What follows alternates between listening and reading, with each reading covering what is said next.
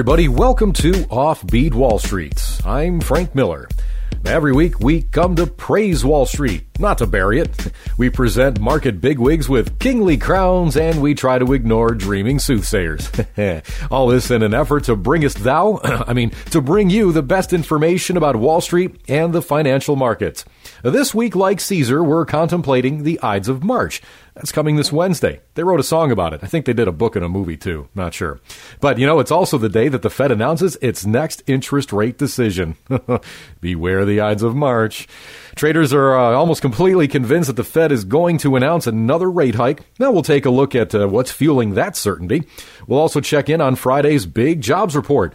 The numbers came in better than expected. We'll go a little deeper into detail and describe what's going on in the labor market. We'll also look ahead to some of the other data due out this week. A couple of key inflation reports are set to come out. We'll unpack those numbers and what they could mean for the next meeting. And as always, we monologue in some of the more out of the way stages in Wall Street's theater.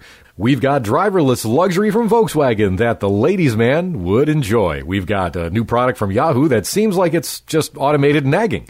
We've got Ford printing out car parts and Subway maybe printing out chicken? Huh. And we've got a new player in venture capital. There's some dirt on his shoulder, and can you brush it off for him? This is the Lend Me Your Ear episode of Offbeat Wall Street. Friends, Romans, countrymen, lend me your ears! I come Caesar, not to praise him. The evil that men do lives after them. The good is often interred with their bones. So let it be with Caesar. All right, well, the Federal Reserve is going to be in focus this week, as they seem to be every single week. Seriously, is there nothing else going on other than the Federal Reserve? Maybe uh, Trump should create another agency. But, uh, never mind. The central bank's policymakers are going to meet again to decide whether to raise interest rates again or not. Again. The decision is due out Wednesday, March 15th, i.e., the Ides of March. Yeah, the outlook has shifted dramatically in the past couple of weeks. The options market is currently pricing in about a 91% chance of a rate hike at the coming meeting. That is a near iron lock. Now, this is a big change from a few weeks ago. Now, as recently as early February, the markets were expecting the Fed to leave rates alone. The opinion at the time was almost as sure as it is now, except that traders were iron lock sure that the decision would go the other way. Okay. Well, in early February, the market had priced in a nearly 90% chance that rates would hold steady at the upcoming meeting and they also thought the Atlanta Falcons were going to win the Super Bowl. so what changed? Well, other than Lady Gaga's halftime show, well, first off, the Federal Reserve officials started talking up the possibility of a rate hike. This included Fed Chair Janet Yellen. Now, she told Congress last month that it was better to raise rates soon because if they wait too long, they might have to do them faster than they would like. You all know what that's like when you say something for the last minute, right? So her motto was basically slow, steady, and soon. Friday's jobs data played into that Federal Reserve plan. Now, the numbers came in significantly better than expected. And this encouraged a rate hike in two ways. Now, one, it suggests the economy is strong enough to handle a rate hike. And two, high job growth could lead to wage inflation, which would need a rate hike to tamp down price increases. As to the numbers themselves, because we all know how much you love numbers, the economy added 235,000 jobs in February. Also, January's growth was revised higher. The new data showed a gain of 238,000 jobs in the first month of the year. The 235,000 gain in February was well ahead of what economists were predicting. The consensus estimate was about 195,000. Right now, those economists' predictions are about as accurate as weather forecasts. Anyway, the job growth in the month was enough to push down the unemployment rate. The figure ticked down to 4.7% from 4.8%. Now, we mentioned at least a few times, at least, well, maybe 20 or 30 on the show, that the low labor participation rate in the country makes it a bit hard for job gains to reduce unemployment. There's just a lot of people on the sidelines right now, and a good labor market could draw them in. This means that as more jobs are created, more people are coming out of the woodwork to fill them. But in February at least, the job growth was enough to soak up some of those extra people. Let me have men about me that are fat, sleek headed men and such asleep o' nights. Yond Cassius has a lean and hungry look. He thinks too much. Such men are dangerous. Well, the Fed isn't the only thing on the docket this week, thank goodness. A number of economic reports are due out as well. Yay, that sounds like fun. Inflation is going to be one of the main themes. Yeah, we love themes here at Offbeat Wall Street, and uh, hey, we've got our uh, paper plates and cups to match the inflation theme. We just need some balloons. The government is going to release reports on both producer prices and consumer prices, which are both key measures of inflation. Now, last month, the Labor Department revealed that producer prices climbed six tenths of one in January. That was a significant pickup from the two tenth of a percent rise that was seen the previous month. Now, economists had expected prices to rise three tenths of one percent. The spike in energy prices spurred the larger than expected advance. Energy prices soared 4.7% in January after jumping 1.8% the previous month. Even without the higher energy prices, PPI showed a larger than expected rise. Core prices, which exclude the volatile food and energy sectors, rose four tenths of 1% in January. This followed an uptick of a tenth of 1% in December, and it was also above the two tenth of a percent increase that was expected by economists. Notable rise in the producer prices, though, don't necessarily mean that inflation is about to take off. First off, economists are reluctant to take one data point too seriously. Second, rises in producer prices don't necessarily spill over into consumer prices. Businesses can choose to swallow higher wholesale prices and keep retail prices steady.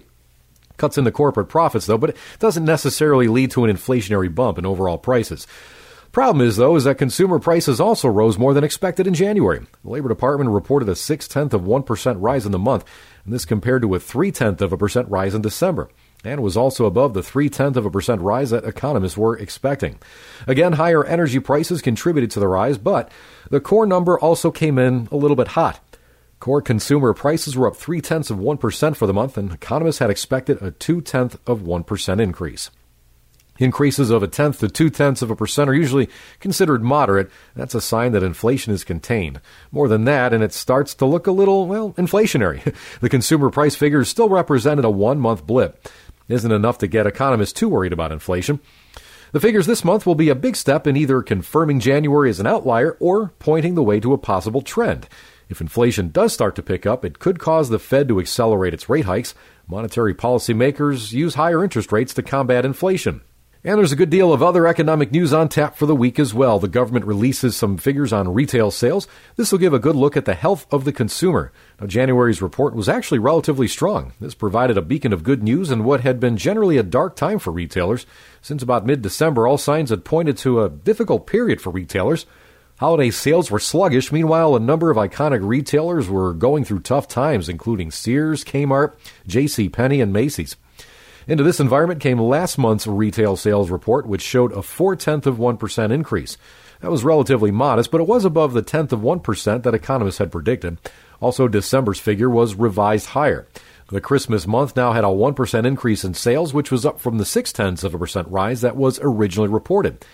And a set of manufacturing reports are due out this week as well. There's a pair of closely watched regional surveys. The first is the Empire State Index. That covers the health of the factory sector in New York State. That's released by the New York Federal Reserve, appropriately enough. That'll be followed by a similar report from the Philadelphia Federal Reserve. The uh, so called Philly Fed Index will measure the manufacturing sector in the mid Atlantic states. And a third report will provide a look at industrial production, which is another look at the state of manufacturing. And this week's busy economic calendar also includes reports on housing starts, consumer sentiment, and leading economic indicators. Fault, dear Brutus, is not in our stars, but in ourselves that we are underlings. Brutus and Caesar. What should be in that Caesar? Why should that name be sounded more than yours? Write them together, yours is as fair a name. Sound them, it hath become the mouth as well. Weigh them, it is as heavy. Conjure with them, Brutus will start as spirit as soon as Caesar. Now, in the name of all the gods at once, Upon what meat doth this our Caesar feed, that he is grown so great? Okay, each week we like to wander off into the weeds a little bit, take a look at some money stories that aren't exactly Wall Street related. Time now for some of our quick hits. Well, the other German auto manufacturer, Volkswagen, they've launched what they call a lounge on wheels. The self driving car is meant to offer passengers a ride in style. It features swing doors, and a big OLED screen that can be used as an entertainment center. The car is called Sedric and was introduced as a concept car at the Geneva International Motor Show. Unfortunately for Volkswagen, it might have a long way to go to convince drivers to give up control and sit back in the lounge. Hey, speaking of self driving cars, a survey released by AAA reveals that more than three out of four Americans are afraid to ride in a self driving vehicle. According to the organization, the finding that 78% of those surveyed fear traveling in a self driving car. That's unchanged from last year. However, the survey is also finding that 59% of drivers want autonomous technologies in their next vehicle. AAA also found that drivers who own vehicles equipped with semi autonomous features are 75% more likely to trust the technology than those who don't own it. Well, if more than 75% of people are afraid of robot cars, we've got another one for you. What about a robot to replace your nagging spouse? Yeah, Yahoo, of all companies, has launched a new text messaging based bot called Captain. The company says it'll help family members manage each other's busy schedules. Captain will allow you and your family to remind one another about tasks that needed to be completed throughout the day. Ooh, I'm sure no arguments are going to start with that one. If you want to add paper towels and sugar to your shopping list, you can text Captain and it'll get the message to your partner, or text Captain to remind them to pick up the kids after school. Why wouldn't you just text your partner directly? Eh, well, that's something you'll just have to ask Yahoo about. Hey, back to cars for a second. Now, you know Volkswagen's throwing its hat into the self driving ring, and Ford is moving towards another type of automation. Now, the automaker announced that it's begun testing 3D printing of large scale car parts. Yeah, the company is exploring potential applications for future production vehicles, including Ford performance products, as well as personalized car parts using the technology. Now, according to Ford, 3D printing large car parts like spoilers can be affordable and efficient and could have other benefits. Printed parts can be lighter in weight than traditionally manufactured parts, and they may help improve fuel efficiency. On the other hand, they are made of flimsy plastic. well, you win some, you lose some. Hey, you know, Subway might want to look into 3D printing as well. The sandwich chain is under pressure after a media report claimed that its chicken is only about 50% actual chicken. Okay, recently a Canadian TV show ran a report saying that a lab test showed that only half of the contents of Subway sandwiches contain chicken DNA. Meanwhile, the rest was just soy filler. In response, Subway called the story false and misleading. It assured this, quote, the allegation that our chicken is only 50% chicken is 100% wrong. And that adds up to about 150% confused. Yeah. And finally, Wall Street moguls have a new player on the block. Rapper and entrepreneur Jay Z has launched a new venture capital firm called Arrive. The company will partner with a select group of early stage startups and provide them with brand services, business development, advisory, and capital to drive growth in their organizations. And you may ask yourself, what are Jay Z's credentials? Well, truthfully, he's really got an impressive portfolio as an investor. He previously invested in Uber, Stance, and JetSmarter. His Uber investment alone reportedly brought him over 200 times in returns. Well, but he also invested in Tidal, so, well, not everything's a winner. Domestic fury and fierce civil strife shall cumber all the parts of Italy. Blood and destruction shall be so in use, and dreadful objects so familiar that mothers shall but smile when they behold their infants quartered with the hands of war. All pity choked with custom of fell deed, and Caesar's spirit, ranging for revenge with Ate by his side, come hot from hell, shall in these confines with a monarch's voice cry, Heaven! And let slip the dogs of war. Thanks, everybody. This has been Offbeat Wall Street. If you like the show, go to iTunes or your favorite podcast catcher and subscribe while you're there. Go ahead and rate and review the show. Good ratings help other people discover it. Bad ratings will help people avoid it like the plague. So it's very helpful to get the good ratings.